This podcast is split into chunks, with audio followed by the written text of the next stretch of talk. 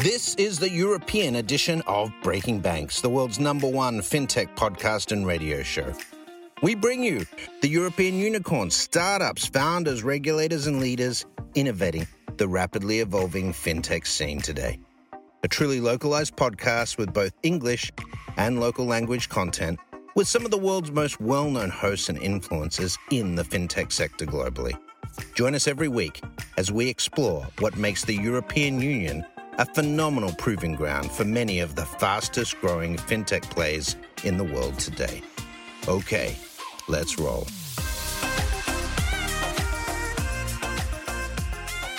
Hello, everybody, and welcome back to another episode of Breaking Banks Europe. I am Francesca Liberti, and today I will be your host. So in this episode, we are going to discuss uh, about fintech ecosystems and uh, how to successfully uh, build them. So I've spent myself um, five years building up Holland Fintech together with Don Ginzel in the Netherlands, and I have a kind of a feeling of the complexity that there is around that. But I'm also very happy uh, that today I have here with me uh, three exceptional guests that will uh, help us navigate this topic. So without any further ado, let me introduce you uh, our guests. We have uh, Matthew Gamster, C E O of S M E Finance Forum. Hi, Matt.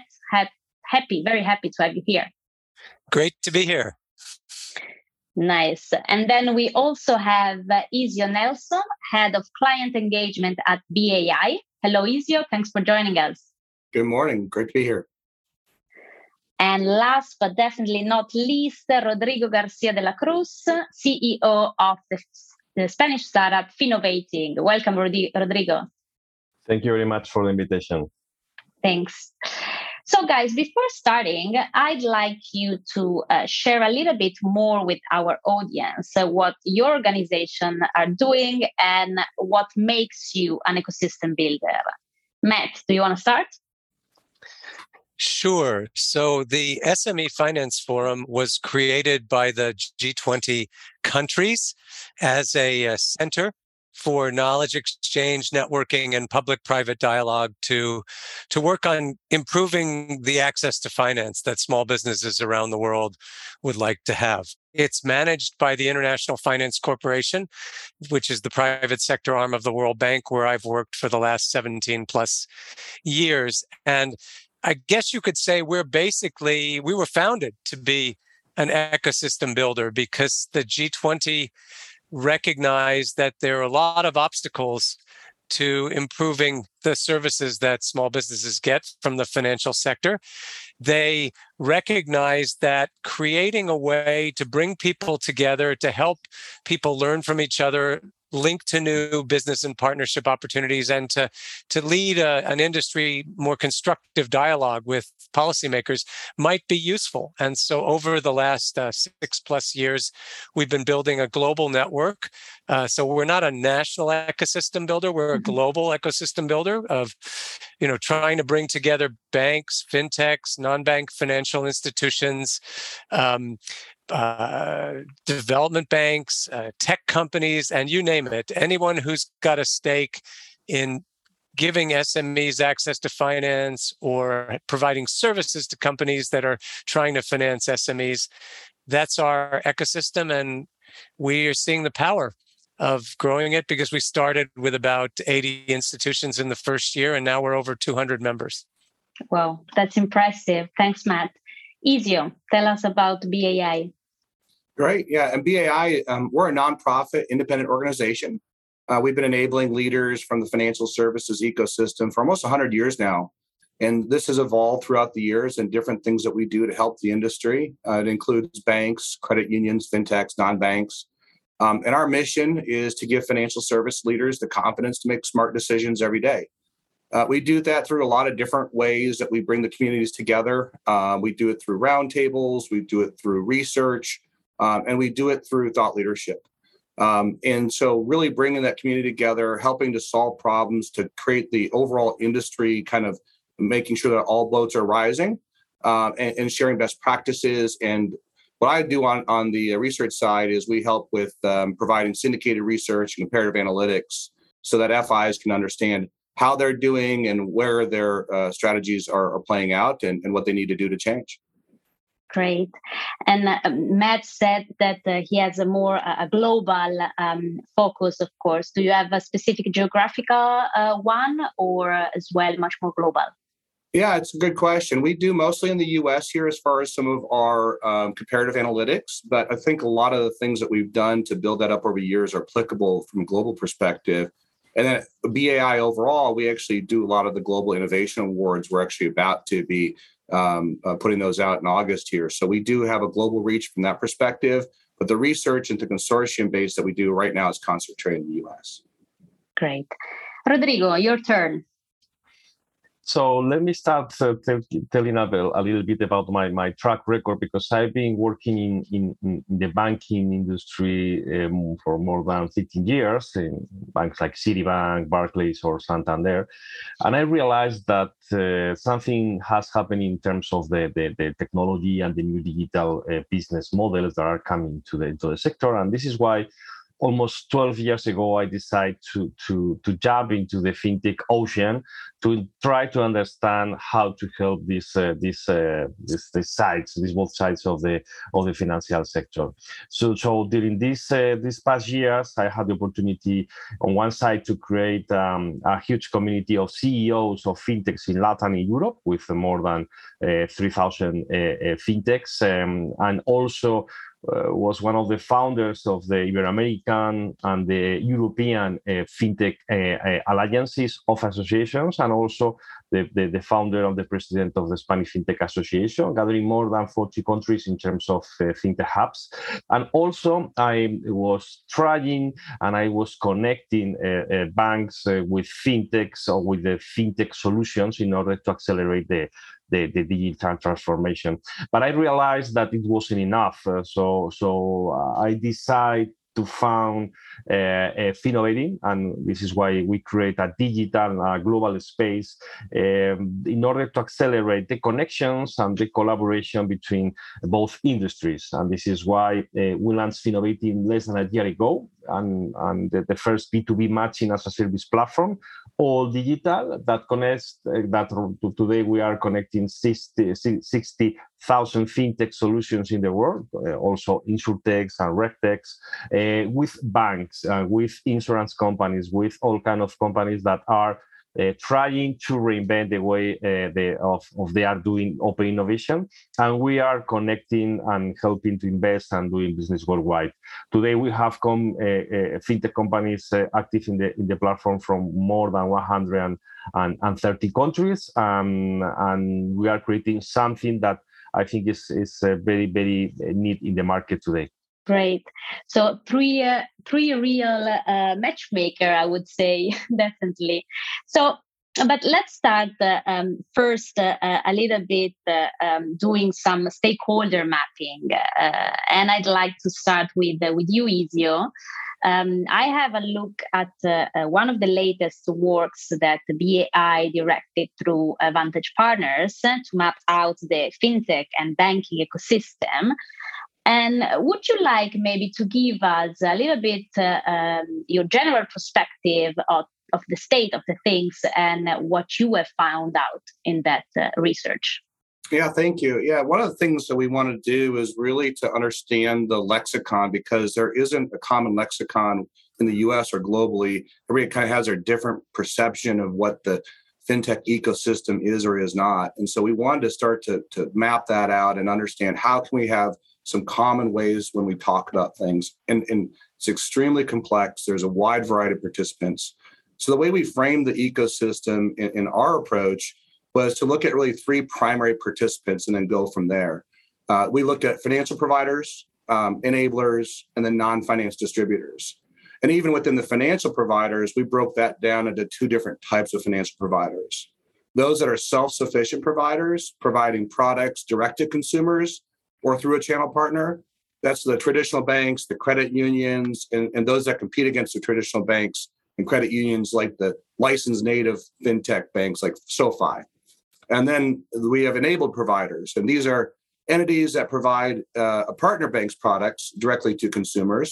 Uh, the bank provides the license or platform and enables a provider originates and often services the consumer. So that's how we looked at the financial pers- uh, uh, financial providers. The enablers then are the providers that provide technology, the data and tools that enable the industry. And they also sell uh, to and through these enabled financial uh, providers. And then those non-finance distributors, those are participants from outside the financial services industry that distribute products within the value chain like Starbucks or Ubers or the airlines. And they partner with both traditional and fintechs to provide those underlying products. So once we started to frame that out, then you start to see how they all work together.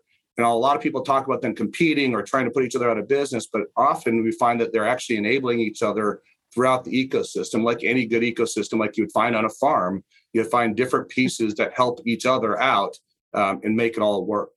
And so, um, in, in other words, we're seeing you know a lot of the fintech are starting to uh, go into areas that are niche and need. They find opportunities that have been not provided by the larger providers in the past. Maybe they've got new technology that they don't have to worry about some of the infrastructure uh, challenges that the, the legacy providers have. Um, and so they start to be able to cultivate that and understand those needs. But they also then depend on a lot of the regulatory and other type of developed solutions that have been in there in the marketplace. So it's no longer just a competing. It's much more of a cooperation, coopetition type of environment that we're seeing. Yeah, you, you touch base on some very interesting words like competition, collaboration, of course, uh, um, and we will see, we will deep dive a little bit more into that later in our conversation. Um, but before, I want to ask Matt uh, another question um, about especially the S M E finance uh, um, uh, environment. Uh, you, of course, have a strong experience in that, uh, and uh, uh, we can define uh, the S M E, allow me to say, as a special category, probably, uh, that is not always taken into great consideration by big financial institutions, I would say, despite being uh, the actual economic engine of many countries, uh, honestly. Um, so according to your experience, uh, um, which is the role of uh, fintech within the S M E finance, and uh, how do you position S M E in um, the ecosystem, the fintech ecosystem itself? Well, I'm very glad you you asked that. Um, if you had asked me a few years ago, I would have said um, S M E is not a big thing for the fintech universe because um, and and really it it is changing, and I'll talk about why it's changing. But um, you know, for the most part.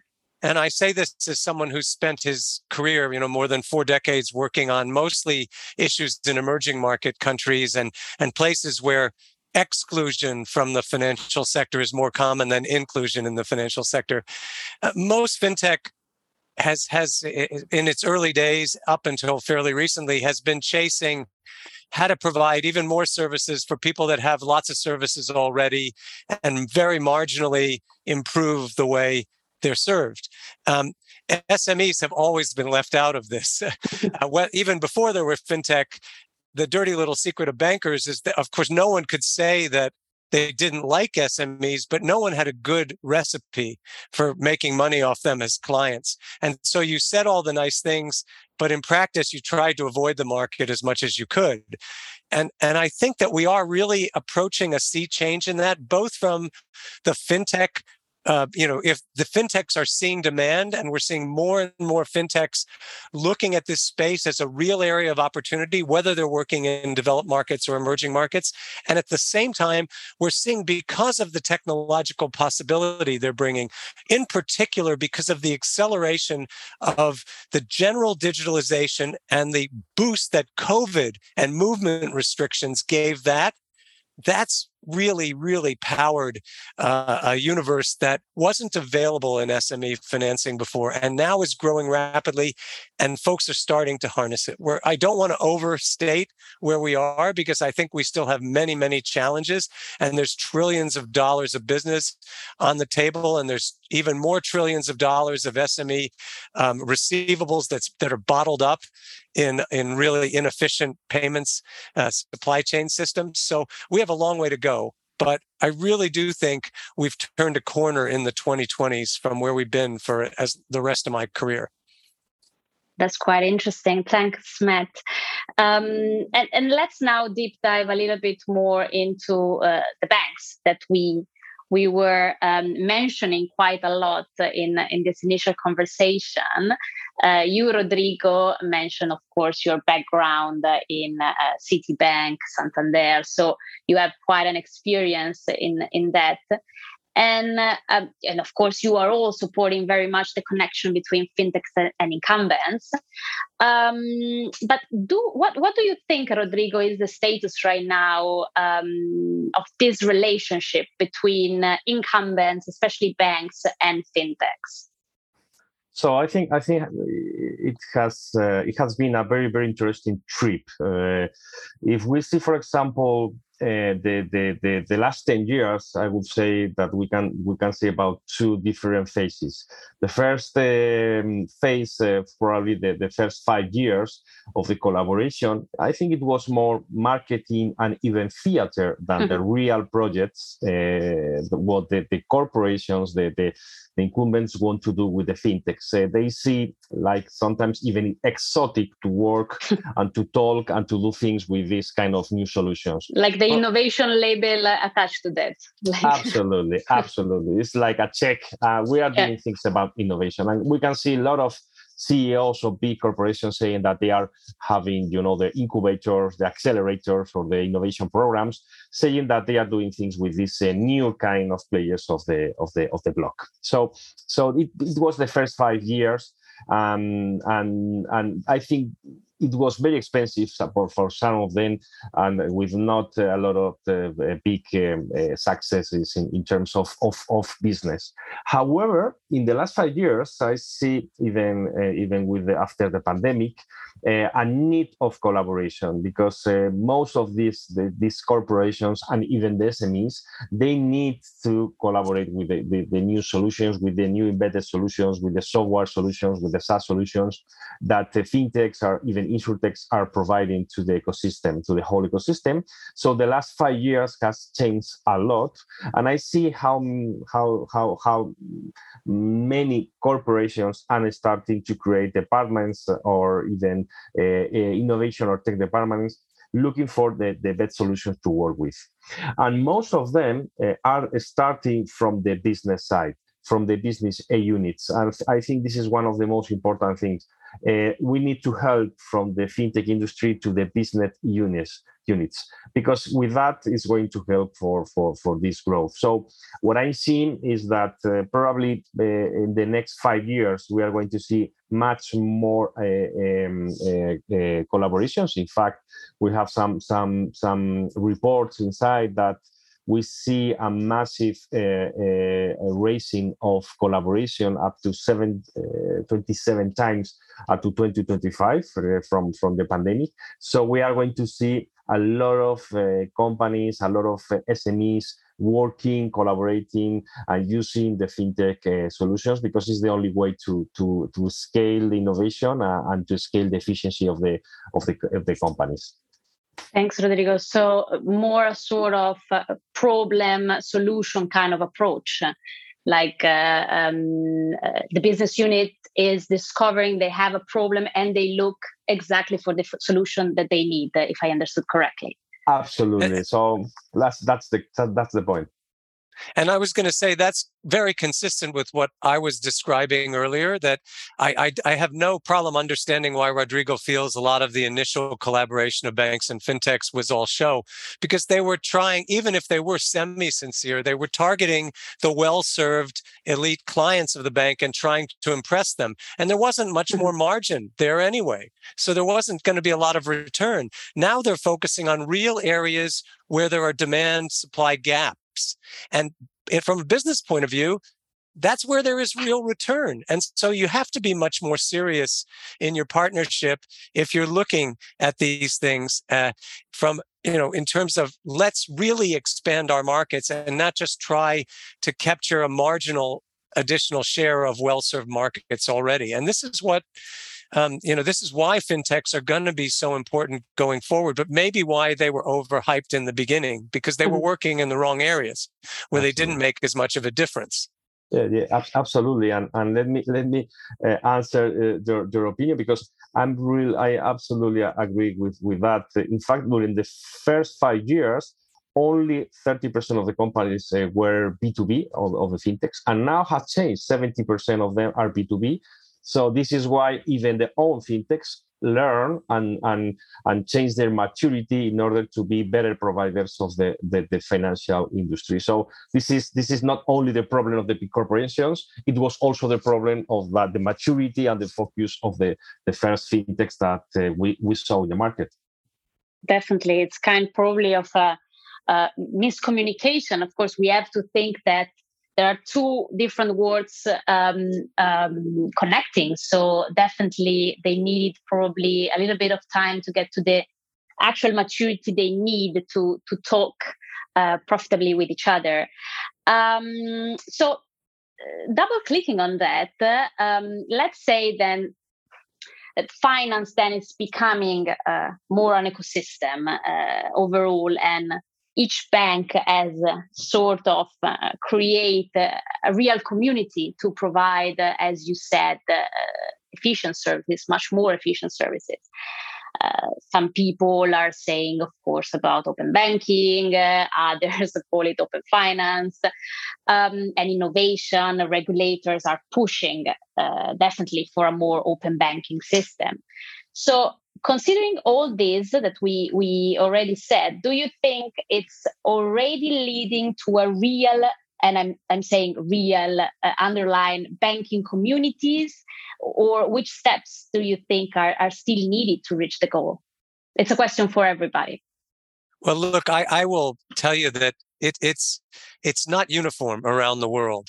Um, you have you have markets that where the regulators have made things reasonably open in terms of access, whether it's access to data, whether it's the access to the right to offer different financial services.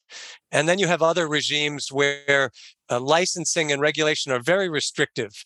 Uh, you know, there it's uh, the countries are trying to structure who can provide what services when.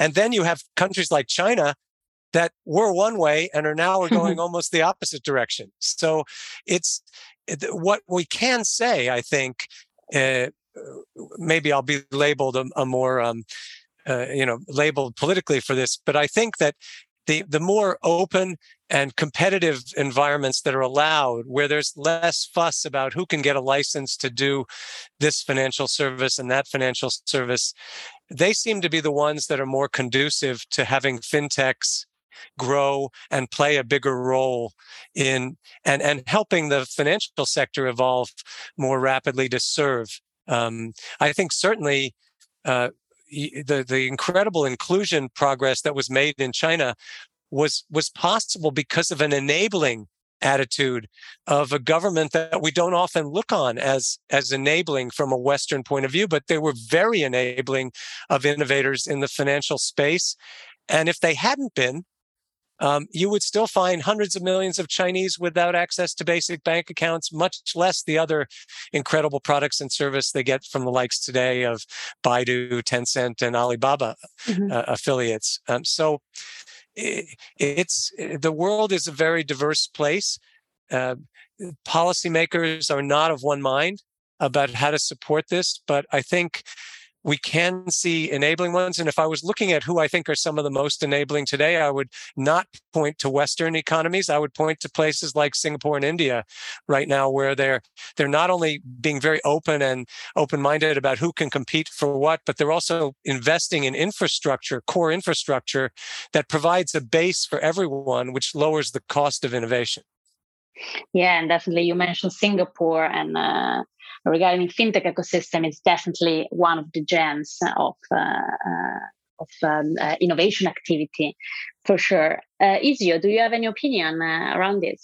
Yeah, so I, I think the banking communities rally, and, and you use the word enablers, Matt, but um, you know, whether it's impetus or enablers or some type of action that's going on, whether it's regulatory action or if there's Uh, obviously, COVID was a big thing that allowed the banking community to rally together in a, in a common interest to be able to provide, uh, you know, answers to what they needed to. So Uh, we did that, you know, through roundtables. You know, P P P was a big thing here in the U S. We got the uh, the groups together that were trying to figure this out in a short amount of time, and they worked together to be able to be able to address a, a big need that was going on in the industry. We see it with regulatory approach, a lot of standards that are needed in the industry to be able to uh, share information amongst each other. And so it's these impetuses that have uh, a real ability to rally these communities uh, together. Now, with that said, you have to have um, almost a forum already created to be able to have people that know where to come together, how to facilitate conversation, what to exchange, and how to prioritize uh, where it is that they need to, to create these communities and, and the, the solve problems or um, you know, help with the opportunities. Uh, we actually look at some key elements of, of doing that. So we, we've got different ways for consortiums where we have give-gets and the, the roundtables we've talked about. Um, we like to use the term alert, uh, agnostic, listen, expectations, relevance, and trust. You know, you need to have an agnostic community that has an intermediary, somebody that cannot take sides, but can help structure the community and facilitate the conversation without a biased interest to be able to really go ahead and take the common things together. Um, whether that's regulatory or technology or standardization. Uh, listening, making sure we're listening to those communities uh, and not just trying to uh, uh, you know, push a synthesized agenda. Setting the right expectations about give to get and make sure that it's not a lopsided value for one participant versus the others and making sure that they're all getting uh, value, otherwise it's not sustainable or scalable. And then relevance, making sure that the information that is going through is shared and and and um, and is specific to the groups that are trying to, because you know these banks are not and, and fintechs they're they're not monolithic. There's specific personas within each of them that are trying to solve specific things, and so you need to continue to make sure there's relevance specific to them. And of course, the the trust factor, right? I mean, they have to have trust that amongst each other they're not uh, stealing each other's ideas, uh, that they're doing things in a way that they uh, can be open and have discussions, again, that are better for the overall industry. So uh, a lot of the, the impetus has got to be there for them to come together, but you also have to have a place for them to know where they can come together, feel safe about getting and working together, and then continuing that community that, that serves the entire industry. Thanks. So we are just pausing for a, a very short break, and we will be back in uh, a minute. The F T S Group builds innovation ecosystems. We engage incumbents, investors, entrepreneurs, technology partners, and regulators to build trusted and connected fintech tribes around the world. We firmly believe that innovation in financial services will truly improve people's lives. Learn more on f t s group dot e u. And we are back at Breaking Banks Europe, together with our guests, uh, talking about uh, fintech ecosystems. And uh, um, we were just discussing about uh, um, the um, banking community uh, as a whole, uh, touch base also on uh, different geographies uh, uh, together with our guests. Um, and before that, we also uh, touch upon uh, something that I really want to uh, discuss a little bit more with you guys. Um, so we said that banks, uh, they need to face the fact that they need to offer uh, much better services because the consumers are demanding for that. And therefore, the collaboration and not, uh, as Rodrigo was mentioning, only the marketing and label innovation is required. Um, so my question to you all, um, it's really about the consumer. So um, banking, as we said, is becoming more an ecosystem thing, uh, with the consumers having uh, an access to a wide range of services. Uh, so what are the, the implications for consumers when we talk about this whole open banking system? Uh, there are all benefits, you think, or there is a dark side on that? If I could weigh in here for, and I want to build on a point that Ezio made, a very important point, that banks too are a very diverse group. And um, I know we're talking about Breaking Banks Europe, uh, and I'll get to Europe in a second, but if you look in the U S, you know, we have about seven thousand or so banks. And, and we had fourteen thousand back in nineteen ninety when I started looking at this. And it's not the big ones that are going away. It's the littler ones. And they were historically the ones that were closer to customers. And we've had some good counter forces lately, especially in response to COVID. If we look at the Paycheck Protection Program in the U S, when the U S first rolled that out, of course, the big banks were the only ones who had the relations with the Treasury and the Small Business Administration. They got in, and then there was bad publicity. They were giving a lot of loans to Hilton Hotels and American Airlines. And I don't mean U S airlines, I mean American Airlines yeah. Corporation. And people said, that's not small business. That's not what this This program is for. So they, the government did a very clever thing. They reached out to the fintech community and said, we need you in this program too. And what happened was a double game, because some fintechs responded directly, but other fintechs made partnerships, and with it was with the smaller and medium-sized banks. And we saw some great examples of really concrete ways that they could work together to offer these things to the smaller firms in their communities. And Europe is is in a slightly different situation, because you really don't have Europe-wide dominant banks, but you still do have pressure from regulators, and the smaller banks are under pressure. And I think in Europe, there is also an opportunity, because you see how fintechs, when they're allowed to play a role, whether it's in, in the way the, the British government enabled fintechs a bit later on in their recovery program, or other governments, they've been able to work both directly and with financial institutions to do more for more people, but they don't tend to work with the, the you know, the top, uh, you know, by asset size banks. They tend to work with the smaller ones, which I like, because it prevents you having a situation that you have in markets like, at least up until recently, the U K, Australia, Canada. They tend to be Anglophone countries where you have very few banks controlling all the market. And there's no incentive to innovate then. And they get into this model where five percent of your customers pay for the other ninety-five percent. And there's no way you're going to get good service when that's your, your situation. So we really, we really should be pushing for, um, you know, more open situations where you can't monopolize the data on the transactions as a big bank.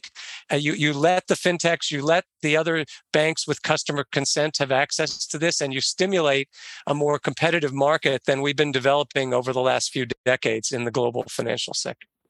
Yes, yes, that, that's very, very interesting what Matt has mentioned about the the, the differentiation uh, depending on the region that you are thinking thinking of. For, for example, Europe, that probably has been one of the, the leaders in terms of open banking, P S D two, uh, trying to accelerate the, the the competition between between banks and and, and helping fintechs to, to growth and, and to use the data from from from, from the, the, the customers, because at the end the The data are, are are from the customers, are not for the banks, um, but has been a very, very complex um, trip in order to to deploy P S D two and to help the the the the, the, the fintechs to, to use the data of the, uh, the the fintechs or other banks to use the data of the of the customers. At the end, the, the clients, doesn't matter if they are working with a sometimes with a bank, a small bank, or a fintech. They need solutions. So they need banking mm-hmm. solutions, but probably they are not thinking about if there is a bank or or whatever. However, that's very important to think about The, the the implications of having an open banking law or framework that, for example, other countries are using, like, for example, Latin America, that is uh, allowing to develop a lot of new solutions to help not only banks, but also other fintechs. Um, uh, these kind of companies that are seeing that the euro, for example, is very co- a very competitive market, they are changing from B two C to B two B businesses in order to use also this business to go through another regions that are probably less com- competitive in terms of the number of banks or the number of of uh, of uh, competitors, like, for example, Asia or, for example, um, uh, Latin America. So there is a, an important, um, um, how can I say, flow of new companies and, and new solutions using the data and using uh, the, the solutions to help uh, other fintechs or other banks in other regions. So uh, at the end, I think uh, uh, P S D two is also helping, and the open banking is helping uh, uh, to develop not only Europe, but also another regions in the world. And thinking about that, I would like to add another element to the discussion, um, including a topic that uh, we, we hear a lot lately, which is embedded finance. Um, and of course, how the non-financial players like, I don't know, for example, Booking dot com or others are entering in the fintech field. Because at the end, as you said, the consumer doesn't care from who the, the service is coming, but they want a seamless and an efficient kind of experience. So all in one solution, let's put it like that. So what role do you think these companies are, are playing within the ecosystem we are talking about? I think this gets to what you and Ezio were talking about earlier about just how complex the fintech universe is. I mean, I I, I would almost argue that We we in I F C used to talk about, we have the financial sector and we have the real sector. And the real sector, you know, it makes things, it provides services, and the financial sector does financing. I'm not sure that distinction holds up anymore. When you find uh, logistics companies like Maersk or T N T or, or FedEx offering all these financial services to buyers and sellers, when you have Facebook, Amazon, Alibaba, Tencent, you know, uh, doing all these financial services, when Grab, Mercado Libre, Jumia, all, you know, what what's a real sector company? What's the financial sector company nowadays? It's because, the, as you said, the consumer wants it all in one space. They don't want to have to, they're getting more and more used to electronic commerce, to internet-based commerce, and they want to have that one environment where they can do everything they want. They want to find what they want to get. They want to pay for it. They want to insure it. They want to arrange the transport. And this is the essence of what sometimes gets called embedded finance, which is wrong because it's not about finance being embedded in something else. It's about everything being embedded in everything else. And people want a one platform to offer the full experience. And this is really, really exciting, um, especially from the small business point of view, because we always had this conundrum. Because, look, I've defended small business and the crappy treatment they got from banks, but a lot of small businesses were in terrible shape. And that's why the bankers didn't want to deal with them. But they it was because they didn't only have bad finances, they had bad management, and they didn't have control of their markets. They didn't know their customers and their suppliers. Now these platforms, we couldn't do all that before. Before we had digital, we said, you can't do that. You got to specialize in finance. If you're going to be good at small business, just do finance. Forget the rest. Today, we give one hundred percent opposite advice. You want to be competitive? Try to do it. Open all. Up. mm-hmm. Find a way to, to be, be partners with other people. Offer the full range. Give the and whether you start from the real sector or the financial sector, offer it all through partnerships on your own, whatever works. And I think you hit on a good point, Matt. I mean, a lot of it, you know, the, the big word there is friction, right? So if you can reduce friction, and before we had literally geographical or different uh, uh the boundaries that that prevented us from being able to eliminate that friction until a lot of the digital came along that reduced that. They put oil in there to be able to allow us to be able to do things that we just couldn't before because you had to drive down to somewhere or you had to go and, and do something separate. But now if we can reduce that, and I don't have to worry about, you know, getting something done before I go uh, buy a car or buy a, a, a coffee or, you know, Uber obviously was the big one where you got out of the cab. You didn't have to worry about all the, you know, paying with cash or paying with your credit card. All that stuff just made it so easy. And so it's that customer experience that's come out and that everybody expects across the board now. And of course, on the retailer side or on, on the, the real side, as you said, it all has to do with what was my abandonment? What was I losing before? Who was walking out the door, not completing their transaction because there was too much friction involved? And so all of this does is it continues to be able to, if you can delight that customer, if you can reduce the friction by introducing ways that are seamless, then everybody's winning uh, in order to be able to, you know, delight that customer, which is ultimately the, the buyer that is uh, fueling everything. Yeah. Let, let me advance you some some some figures of our our Finnovating platform that uh, that during the last six six months, the the the what kind of collaborations are between cor- corporates uh, corporations and, and and fintechs, um, and we can see, for example, that seventy percent of them uh, has uh, has been has been closed by banks, fifty percent by insurance companies, eight percent by tech. tech companies or the data corporates, and five percent real estate, two percent telco, telcos and, and mobility. So what we can what we can see is that the banks started this collaboration with the, the, the, these, these solutions, but on the other side, insurance companies, tech data, real estate, telcos are also using the, um, the, the, the these solutions. And when we see what kind of fintechs or are they are looking for, most of them, more than thirty percent of them, are, are embedded solutions, are SaaS solutions, are open banking solutions that they are looking for to to to to to, to embed at the end in, into their businesses. What is going to what is going to happen in the next next years is the, the time for S M Es and for the tier two and tier three banks and insurance companies, because all of them they are going to need to incorporate these uh, these uh, uh, SaaS or embedded solutions, but also think about any kind of of um, of company are going to become uh, to use uh, fintech solutions or finance solutions like payroll advance, like uh, uh, expenses management or e-commerce uh, um, funding or, or financing. So at the end, every kind of company, doesn't matter, every single company is going to use fintech or finance embedded solutions. And that's the, the magic of the, the fintech sector, that, that is not only the digitalization of the traditional banking industry, is for every single company in the world.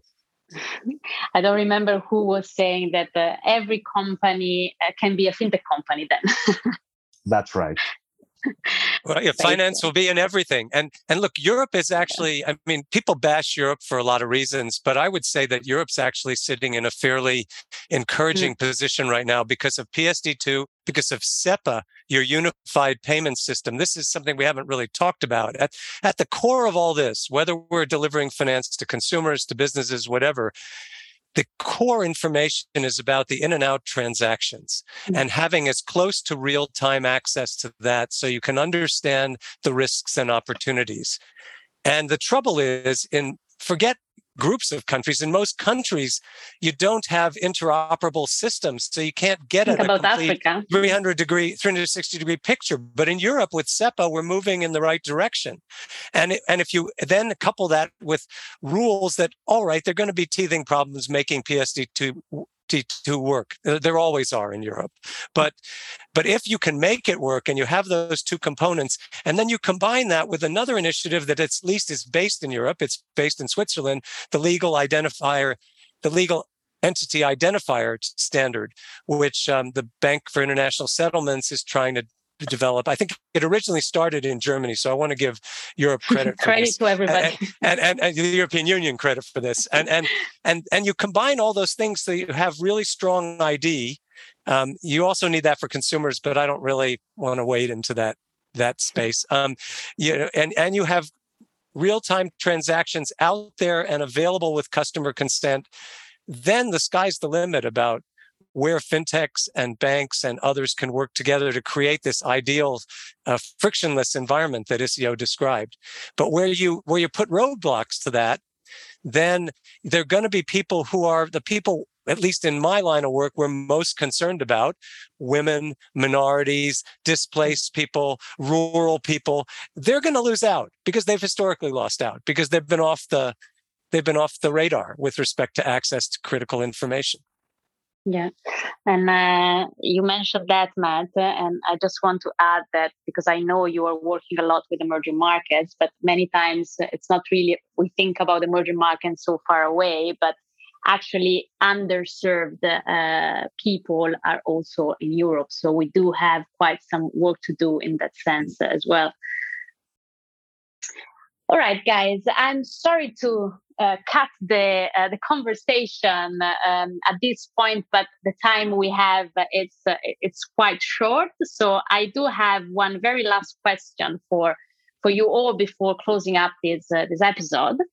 Um, and I would be very happy if you can share with our audience uh, where can we find you, find more information about uh, your organization. And if there is uh, any uh, particular news you want to share, or uh, maybe something uh, interesting that it's it's it's coming up uh, soon. Matt, I think you you have something coming up in September, if I'm not wrong. ah, my, my subtle virtual background marketing is working, I see. Yeah. Uh, not so subtle.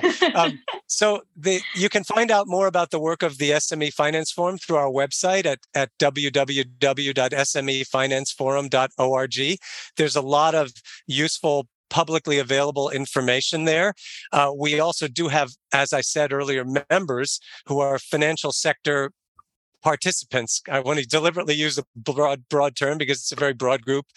Um, and, and members get additional services and access to uh, learning, linking, and leading with each other. Um, And then we have an annual meeting called the Global S M E Finance Forum that we've done for the last six years, and we're about to do round seven. But most importantly, after two years of having to do this virtually, we're returning to having a physical meeting. Thank goodness. Hooray.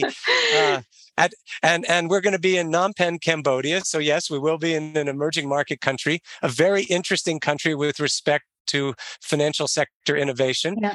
uh, from the nineteenth to the twenty-first of September. And that meeting is open to everyone. Members come for free. Non-members have to pay a small ticket fee. And you can find out more about that on the website reference I gave earlier. Great. Thanks a lot, Matt.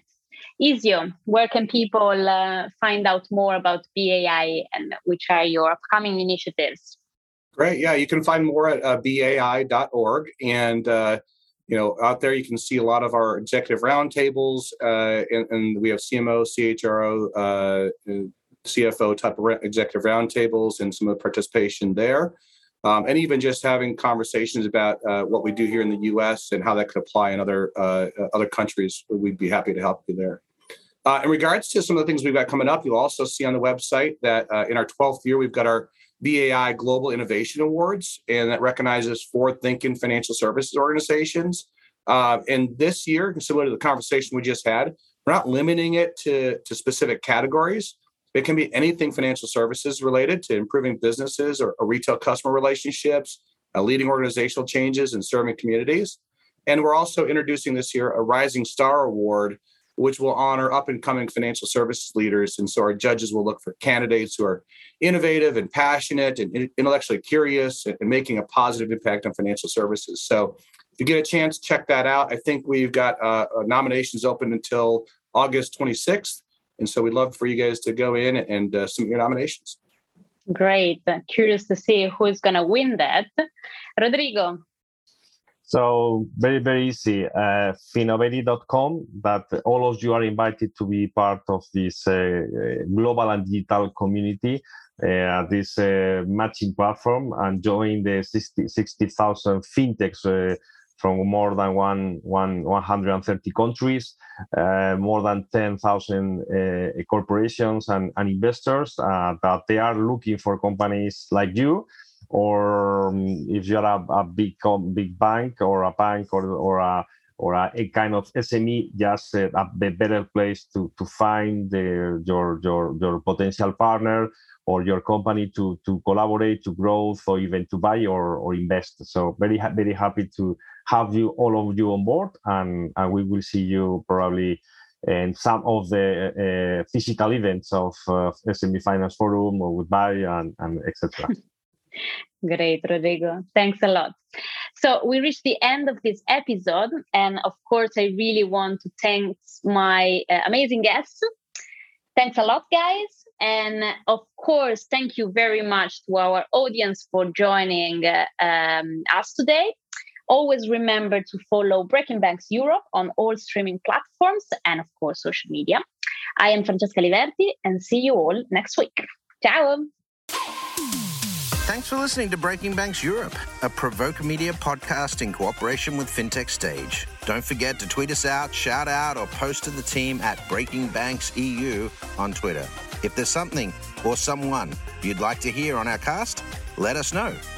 See you next week on Breaking Banks Europe.